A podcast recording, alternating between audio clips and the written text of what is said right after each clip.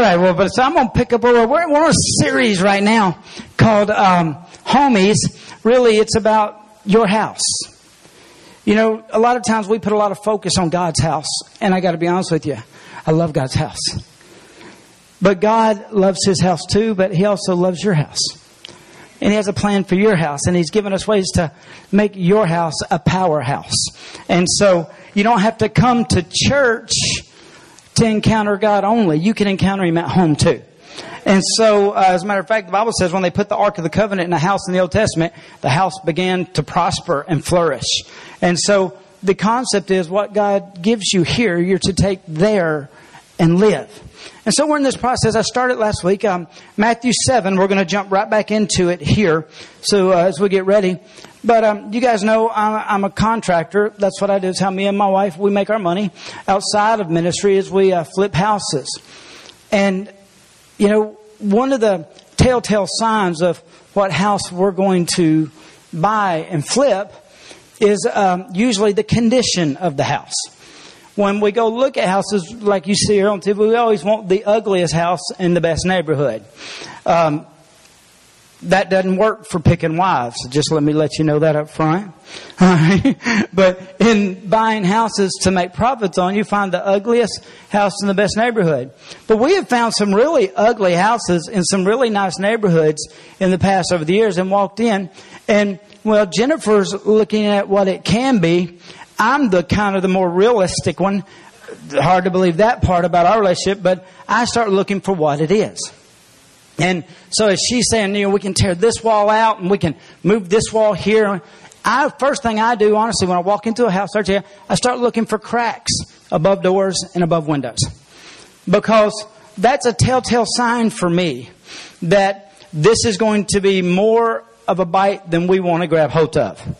Because usually if you have cracks above a door, above a window, the wall is not the problem. As a matter of fact, you know, if a crack above a door or a window is too big, I know this, it has foundational issues. And it wouldn't matter how many times I cover or repair or sheetrock over that crack. The wall is not the problem and the crack is not the issue. The foundation is shifting. And if you put a foundation in a place that is not solid, then the house begins to show cracks and eventually will become irreparable. You know, we've walked away from several houses that have foundational issues because it would cost too much to fix the foundation than we could get value out of the house. You know, there's a famous tourist attraction called the Leaning Tower of Pisa. And people from all over the world travel to go see this tower. It's only 156 square feet in this tower, but it's in a town called Pisa. Now, if you go to Pisa to see the Leaning Tower of Pisa, they say the only thing to see there is the Leaning Tower. But people come from all over. They're impressed by this Leaning Tower. And the thing about this tower is it's moving still constantly. After all these years, it moves 1/20th of an inch every year. And so now what they began to do is tie ropes around it, and they're digging underneath it to try to reestablish the foundation underneath it. Now, do you know why the tower's leaning in Pisa? It's because it's built in Pisa. Pisa means marshland. They built a tower on the marshland. And it doesn't work. And so therefore what they built to have a purpose now has only a purpose for people to come and look at and see as a skeptical thing. How many times that builder has probably been talked about over the years and years and years on how he had no idea what he was doing. I've learned this in construction and building and flipping houses, which God is really blessed. I know one thing, where every house we've ever bought, we've made money on. Every house that we were completely led by the Holy Spirit on it. But also, every house that we bought, we made sure before we bought it. Even when we had to hire extra engineers or extra inspectors to come in and make sure the foundation was good. Because it don't matter what I do to the above the foundation. If I start with something broken, it will always be broken. Saying that to say this, the most important thing in your life is the foundation that you build it on. It affects everything. everything. And I got to be honest with you, most people have the wrong concept of what the Bible says a foundation is. And so we're going to dive into this today. In Matthew 7, it says this: "Therefore, whoever hears these sayings of mine and does them, I will liken him to a wise man who built his house on the rock. And the rain descended and the floods came and the winds blew and beat on the house. And it did not fall, for it was founded on the rock. But everyone who hears these sayings of mine and does them not will be like a foolish man who built his house upon the sand. And the rain descends and the floods came and the winds blew and beat on the house, and the house fell. And it was a great fall." So it was that when Jesus had ended these sayings, that the people were astonished at his teachings, for he taught them as one having authority and not as one of the scribes. We'll talk real quick a minute about your house. Now, this applies almost in every part of life, because a house in the Scripture is represented in several different ways. One is a way a house is presented is the way I build my life. My life is represented in the Scripture by a house. You know, this is the house of Cricket, or this is the house of David, or house of... It's the life that he builds for himself to live. And so the word house here can be the way I live my life, the way I build my life. Another terminology in the Scripture that a house is used as, it represents a family. The house of David accompanied everyone in the family of David. So this not only Scripture speaks to how I live or how I build my life, it also incorporates the way I live and do my family.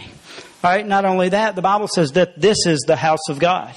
This is a house. The church is a house. It's the house. And so it's also the way we do our ministry. This Scripture contains how we should do our ministry. And then also, it's a governing body or a nation. It's represented the house of Israel. It was the nation of Israel. Like you can say when we say the White House, if they say there's some orders coming from our government, it comes out of, it's the community of government ruling. The house represents that. These principles work in all four of those situations. It will work in your personal life. It will work in your family. It will affect our church and our ministry, and it will affect our government. As a matter of fact, the reason why there are cracks in any one of these, and the truth be told, I have cracks in them all. I have cracks in my personal life. I have cracks in my family. I have cracks in our ministry. And it's very obvious we have cracks in our government. It's because of this one little bit of Scripture. And so today I want to try to maybe bring out some revelation out of this that I was taught, because I wish I was this smart, but I'm not.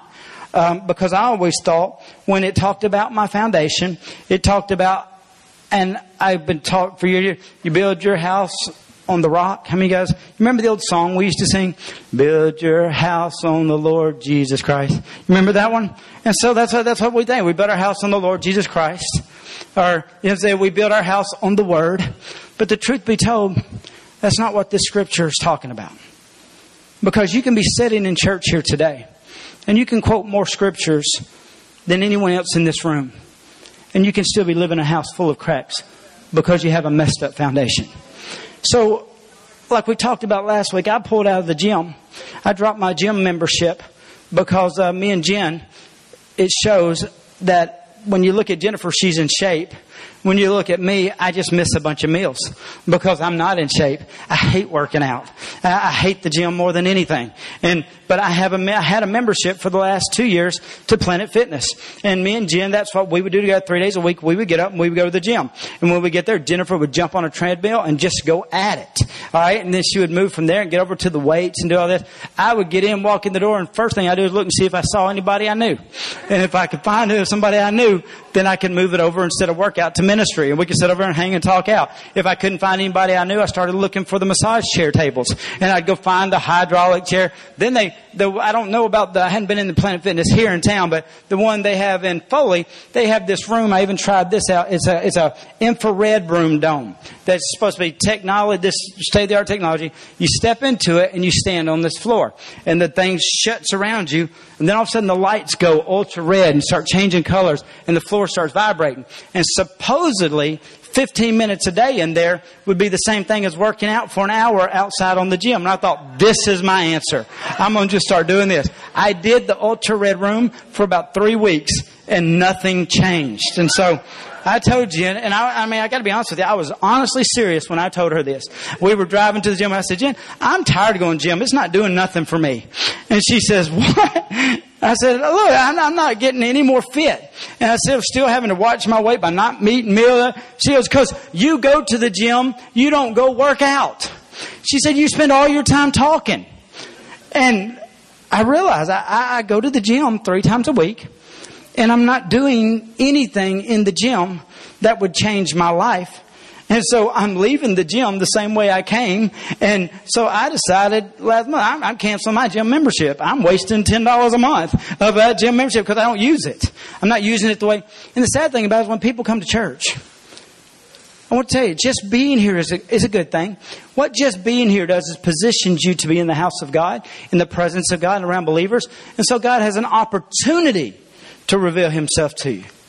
But if you walk out of here and you don't use anything that you got out of here, man, you're doing exactly what I did at the gym. And I'm not advising you to quit the church, but what I'm advising you, why go through all the trouble if you're not going to get everything God has for you out of it? God wants your house to be blessed. God wants your house to be strong.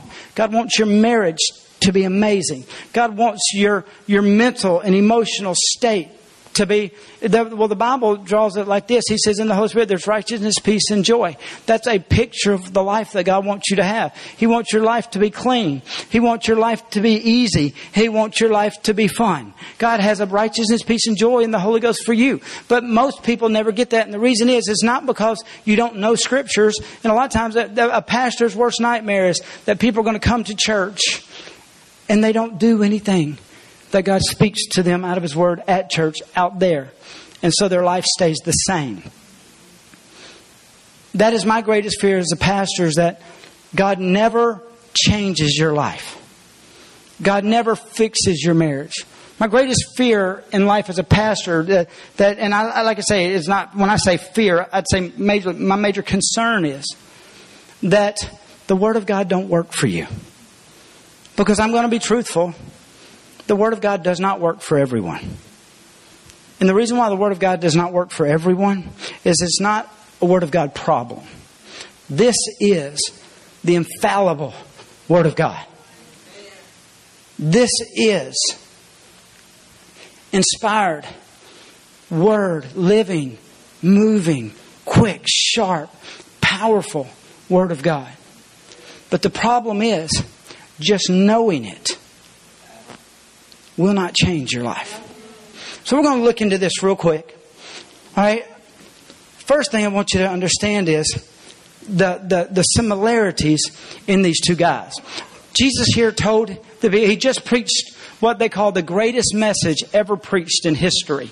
Matthew 7, he preaches the Sermon on the Mount. He actually sat down, started and tell this to the disciples first. And as he was telling, the crowd grew, so he incorporated the message to begin to encompass everyone out there. And he preaches some of the greatest revelation of the Bible. You know, he's talking about, you know, the Beatitudes, the blesseds, and then he goes into the ask and you shall receive, seek and you shall. The greatest message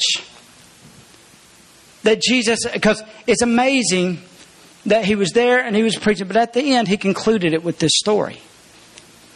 And he said, this is like two men.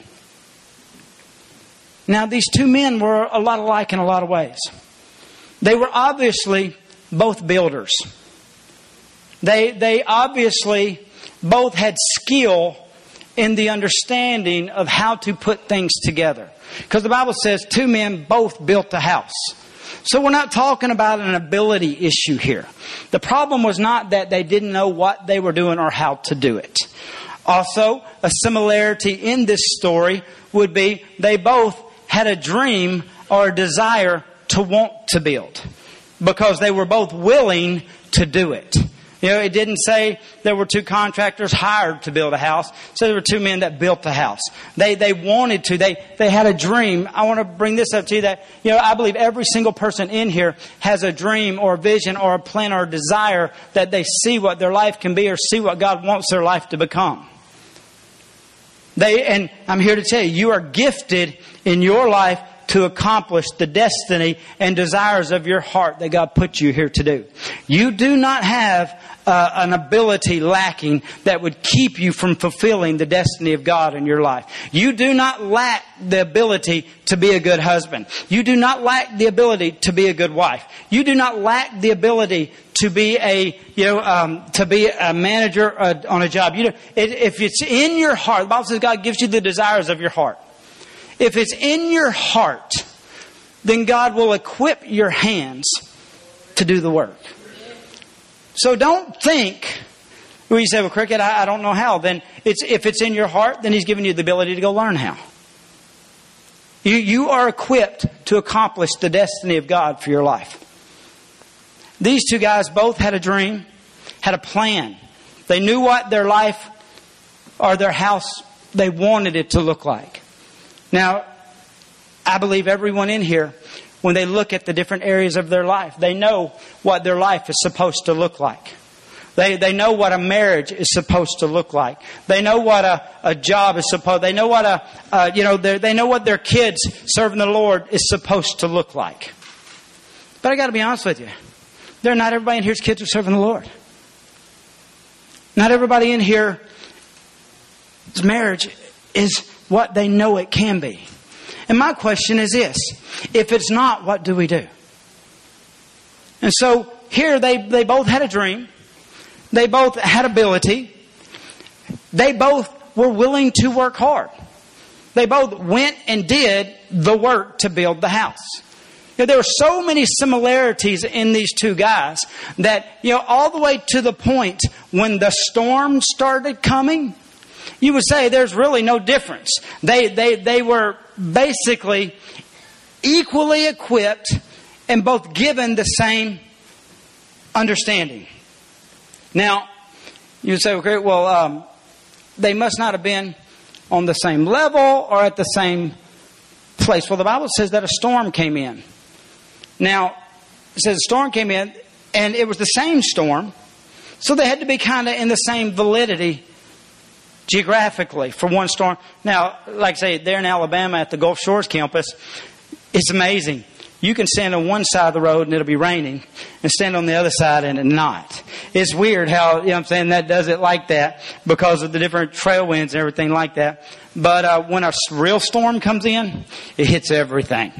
And the storm that so it wasn't like one lived in a nicer place than the other. The same storm came on them both.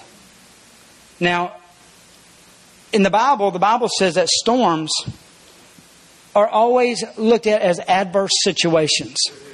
I wish I could tell you, and I don't know why our minds constantly get reset back to this, but the truth is they do. That when 90% I've been doing this for 25 years now, 90% of the conversations I have with people in the ministry, also in my own mind, I'd say 99% of the time in my own life, when a storm comes up, I think, what in the world, God? What's going on? What did I do wrong? What did you do wrong? What's going wrong? Because it shocks me that because I'm a Christian, I go through hard situations.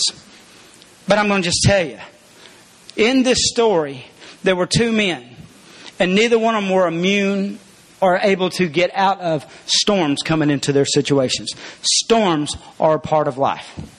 The Bible says in this life, you just need to go ahead and settle it in. There's going to be trouble. And I don't know why it is the enemy constantly keeps resetting my thinking, no matter how long I've been knowing this, to think that just because I go to church, just because I pray, just because I read my Bible, that I should live a life without storm. Jesus never even lived a life without storm. Jesus went through several storms. But the way Jesus went through the storms were different than the way I mostly went through mine. The Bible says when he went through one storm, he laid his head on a pillow. I got to be honest with you, I'm just now learning how to do that. I've been doing this a long time. I'm a slow learner, Jennifer tells me all the time. But I'm so glad I am learning to do this. But the storm was there. I say, Craig, you're not telling us anything I don't know yet. This is not going to be one of our deep theological messages. The difference in the two guys doesn't come in until he describes the way each one thought. He said that there was a wise man and there was a fool. Now, this is not a wise man that had information and somebody that did not have information. Because when we read the text, it said this: there was a certain man that heard my teaching. Now, it said both of the men heard his teaching. The wise man heard his teaching, and the foolish man heard his teaching. So information is not what determines whether you're wise or you're foolish. You can know every scripture from cover to cover in the Bible with this understanding of the parable and still be a fool. You don't have to know every scripture from cover to cover and be able to be considered wise. Because for years, I have been under the thought pattern that if I'll just build my house on what the Bible says, then I will have a strong house that can withstand storms.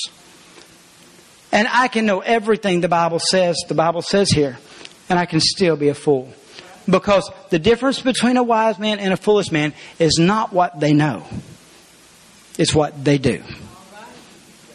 Here it said this. It's not wisdom, according to this story, can be described to this. Wisdom in this story can be described as you living your life, applying biblical scriptures to the way you live it. Applying. You making the decision to do what the Word says. And foolish thinking or foolish living would be that you know it and don't do it. It's not an informational issue. Now, saying that to say this, what you need to know is this. I can know a lot of scriptures and God not be able to release power into my life, because what you have to know about Scripture is this. Scripture's promises access the Spirit. The Spirit has to be activated for it to work, or God to have freedom to flow His power through my life. Just because the Bible says it does not mean it's going to happen in my family. Just because the Bible says it does not mean it's going to happen in my life. The Bible says it, and I have to do it. When it comes to the power of God has to be activated. The Spirit of God has to be activated. The power of God, the Word of God, and the Spirit of God can be present and not be activated because I don't activate it. For example, you've seen those motion-sensitive water faucets in the bathroom. They drive me nuts because I'm not a patient guy. You guys know that. I'm just 90 miles an hour. And, I think Walmart does it on purpose just to make people laugh or things. But I'll walk into Walmart and I will walk up to that and wave, wave, wave. Nothing happened. I'll move to the next one. Wave, wave, wave. Nothing happened. Move to the next. And then when I get to the third one, the first one comes on. And so I'll run back over there and it shuts off and then the last one comes on. And they've tried to create these water faucets to be motion sensitive. What you need to understand about the power of God in your life and the reason why we can go to church, we can call ourselves Christian, and we can even be saved, but the power of God not be functioning in our life is because the power of God has to be activated, and is activated by motion. I can show it to you in the Scripture. When God did anything in the Scripture, miraculous or a great move of God, there was always an activation, always a motion that took place first. When God's parted the Red Sea, it did not part until Moses stepped out and stuck the stick out over the Red Sea. When God separated the Jordan, it did not separate until Joshua's priests stepped their foot into the river. All right. When God raised Lazarus from the dead, it did not happen till Martha was willing to roll the stone off of the doorway. And when Peter caught fish, God was not able to provide in Peter's life until they were willing to throw their nets on the other side. See, a lot of times we get under the concept just knowing what the Word of God says puts God on the hook to do that in my life, but you don't understand. It's just like the lights in here or the water on a faucet. You can have the water in the pipe and the faucet to release it, but until a motion begins to take place underneath it, the water does not begin to flow. If there's power in this building, the light bulb in the socket, but if I don't walk and flip a switch, the power is not released to do what this was meant to do. The Word of God has to be activated in your life beyond just knowing. And so many times we just try to find out what the Scripture says. And then we pull back and we decide to wait on God. All right, God, your Word says this. And we make knowing and believing what the Word of God says what we think the actions we should take, when that's not what activates the power and the presence of the Holy Spirit. God can't do anything in our life by just knowing that. The devil knows the Scripture. And it doesn't do him any good. It just tells him what's going to happen in the end. You need to understand the Word of God has to be activated. The Spirit of God has to be activated. The Spirit of God can be present. And when we don't do what God has told our part to be, it is not released. There has to be an activation process. Now, what is the activation process? Here in the story it says, one man heard the Scripture and did it. The other man heard the Scripture and didn't. Now, the only difference in the story now is one, they're willing to place their Bible, their life on biblical principles. When you choose not to build your life on biblical principles, you will not get the life that God has for you. You can know all what God wants. You can have the plan. You can see it in the Scripture that He wants to heal you. He wants to bless you. He wants to set you free. But if you don't move out of the foolish thinking that it's God's responsibility because He said it, and move into the place that God told me, and now all I have to do is begin to move that direction and the power of God will show up, you'll find yourself building a life or building a family or building a church, or you will find ourselves building a nation on a foundation that can never withstand the life that God wants you to have. You know, when you go to build something, the foundation determines how high you can go.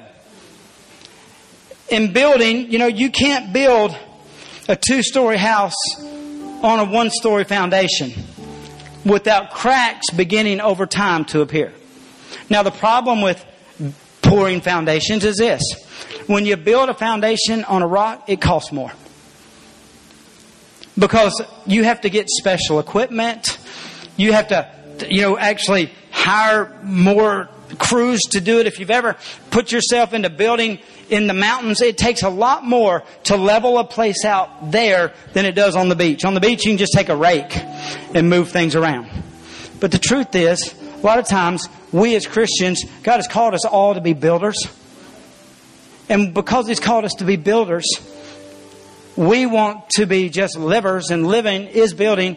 And because it comes to be builders, we try to find the easiest way to build this life that we want God to have. So we try to build skyscrapers on 1-story house foundations.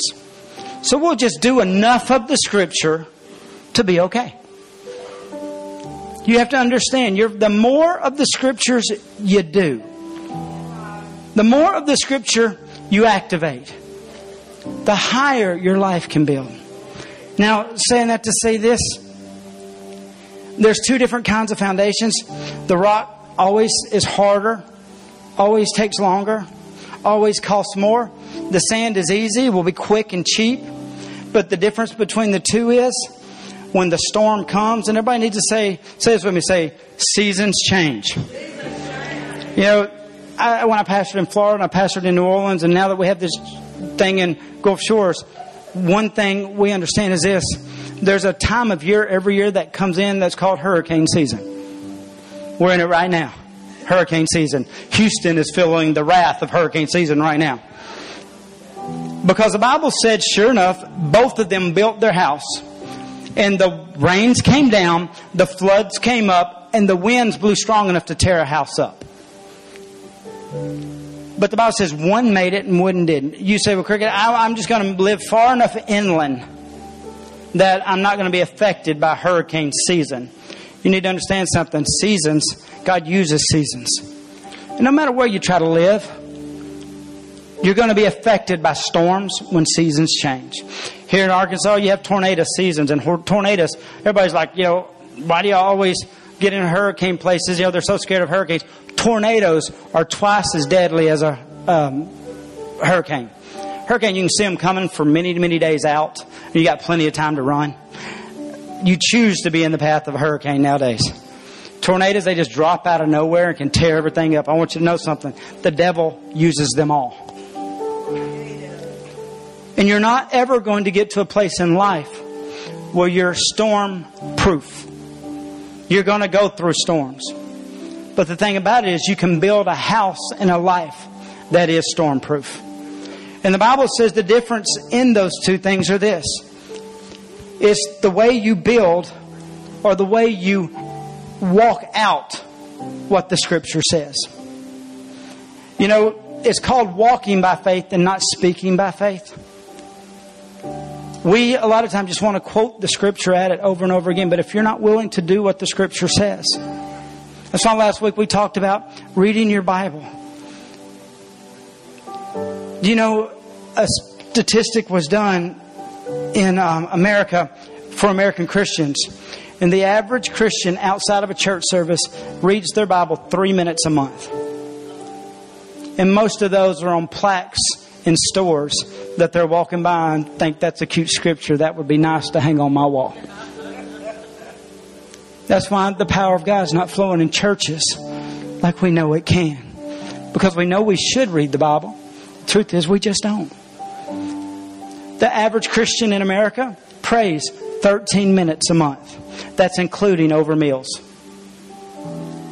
We want the power of God to flow in our houses. But the Bible says that we're to pray every day.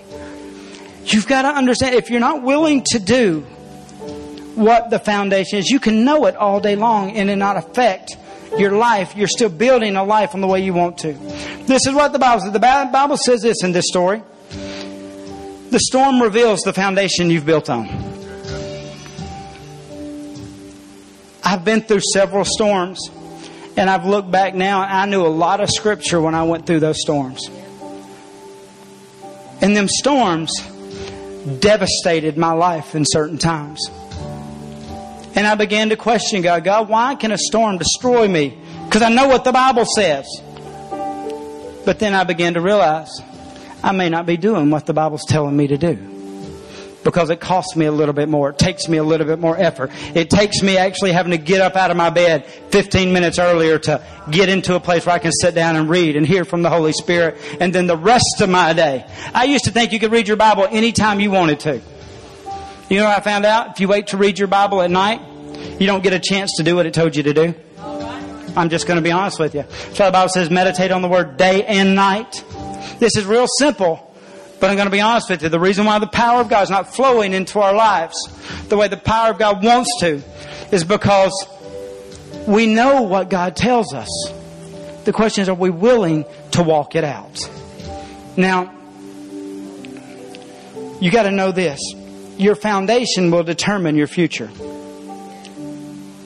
Anywhere in the Scripture that you choose to not on purpose. Now, wisdom said this. You decide on purpose to apply biblical principles to your daily life. You decide on purpose to apply biblical principles. What Jesus told the guy, he heard it, and he went out and he did it, and it built his house on a rock. The one that heard it and just went and built his life, he built his life on sand. Now, the problem of it is this.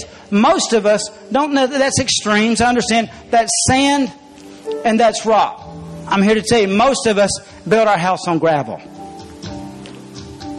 We pick the parts of the Bible we like that we will build on. But the parts that maybe we want to argue because they don't feel good, we'll get a handful of sand. And do you know a shifting foundation can be built on gravel? It can have rocks in it and still not withstand storms.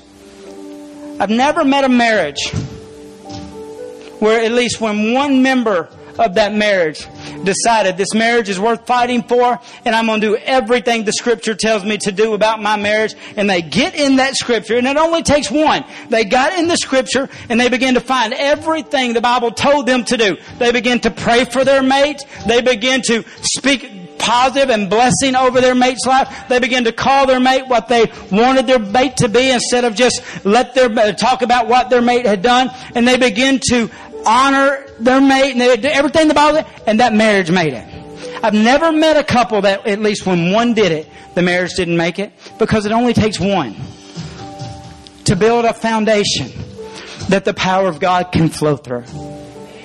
I've never met someone that decided financially to take the Word of God and with their finances build the foundation and they not be blessed beyond. I got to be honest with you, I'm blessed. I got money in the bank. I'm not a poor preacher. I'm just going to be honest with you. She's going to be mad when I say this.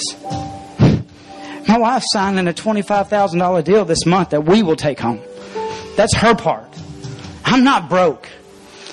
But I was, until I decided to take what the Word of God says and apply it to my life. Knowing it is not enough. Now, let me tell you why it's so important that you do what the Word of God says do. How many guys remember these?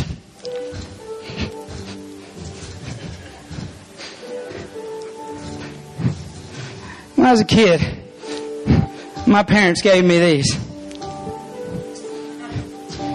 And I got to be honest, I remember sitting in our house and I thought, you know, I'm going to whoop it. They used to have pictures of guys on it. So I would rear back and I would.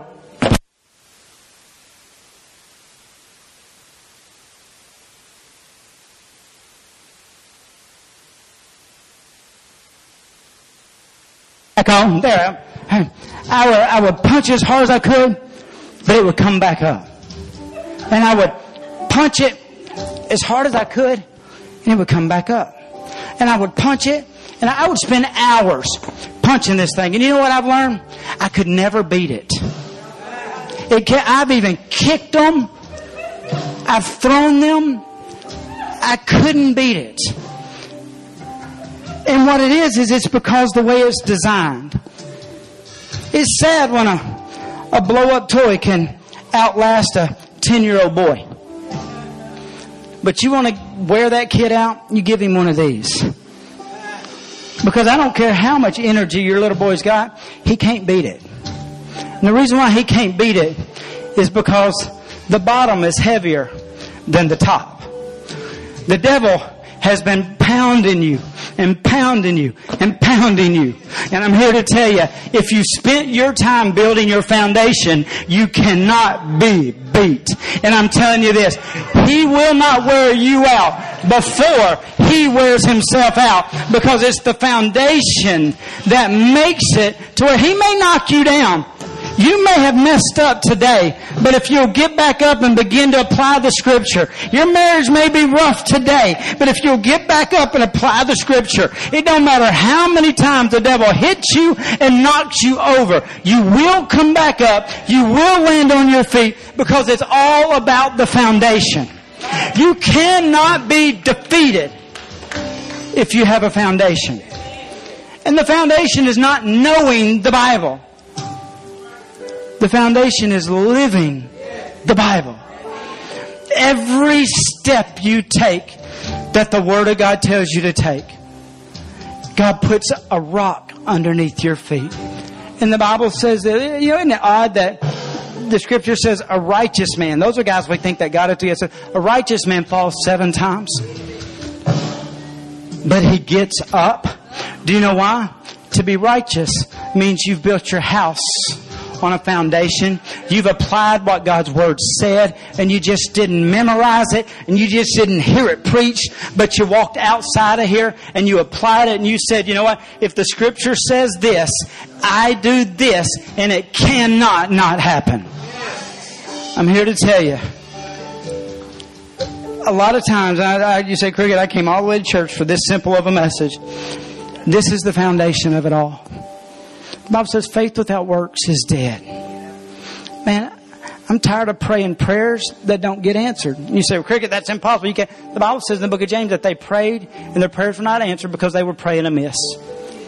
If you're asking God to do something but you're not willing to do what He's told you to do in that area, the first storm that comes by, you may be successful for a little while. But when the storm comes, your foundation's revealed. And it says when it falls, it's great. And I've sat in my own life a lot of times saying, God, but you said, and look what's happened to me, and look what, and I get all worked up and all bothered about God failing when He never failed. I just never acted. And it's hard to act, man. It's hard to forgive.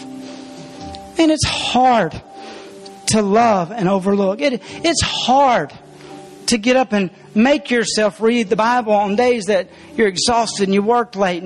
But I got to be honest with you. If you start the building right, I build my day off of trying to find one scripture that I can live out that day. I don't try to memorize the book anymore. I try to find one scripture that tells me something to do. If it says, love my wife, then I'm going to try that whole day to try to love her every way I can. If it says to forgive, I'm going to try to think of everyone, because I've decided that if I want a life to be built as a skyscraper, it's not going to be on what I know to do. It's going to be what I do. Amen? I want to release you here. I want to pray for you in the realm of, if you're here this morning and you want to practically use what I'm telling you, there's all kinds of things in the Bible that it says. Our prayer team's coming up. What I mean by that is this. Every single day of every single minute, you have an opportunity to activate the power of God. For example, if you're here this morning and you're sick, the Bible said if there be any sick among you, bring them to the elders of the church, have them lay hands on you, and they will recover. Now that's crazy, because what does that mean? This bottle of olive oil can be put on somebody's head and it's going to make something happen? No. That action releases the power of God into your life. It has to be activated. And you say, well, Cricket, I feel foolish. I don't care what you feel. You want to feel the power of God? Do what the Word of God says. Amen. If you're here this morning and you're not right with God, the Bible says if you confess your sins, He's faithful and just to forgive you of your sins. You do that. You can know that all day long. But you do that and God makes you righteous. If you're going through a battle, the Bible says where two or three agree on anything is touching this earth, that it would be done. One will put 1,000 to flight, two will put 10,000. If you're going through a battle and you need somebody to pray with you, you need to come up front and let somebody pray for you. Because I'm here to tell you, knowing the Word's not enough, wanting the Word's not enough, the Holy Spirit has to be activated. I'll show you this scripture right here. The Bible says when Jesus told the disciples to go to the upper room, it says 120 went, but it says they sat there for 10 days. Man, that's a waste to me. Waited 10 days. Why didn't God just tell them what day to be there? But they weren't wasting. It wasn't until the Bible says they were all in one accord. When they acted right, the Holy Spirit fell and changed the world. I'm here to tell you, you're not waiting on God. God's waiting on you. He's waiting on you to praise in your situation. He's waiting on you to find somebody to pray with you through. He's waiting on you to decide to obey, walk, do whatever it is. So I just want to throw this before you. I like to say, this is an odd, simple message. But I want to always make sure I land on my feet. And the way I do that is this. Not knowing the Word, but doing the Word. Father God, I thank you that you've shown us how to build a house. You've told us how to build a house. And God, now I ask you to empower us to be able to walk out of these doors and build our house. I thank you for it in the mighty name of Jesus. Amen and amen. Hey, God bless you. We're going to close with the video if they got it ready. That to me changes everything. So they're going to play it as you're dismissed. But if you would like to see it, it's going to play. God bless you. Go ahead and roll it as they finish in prayer.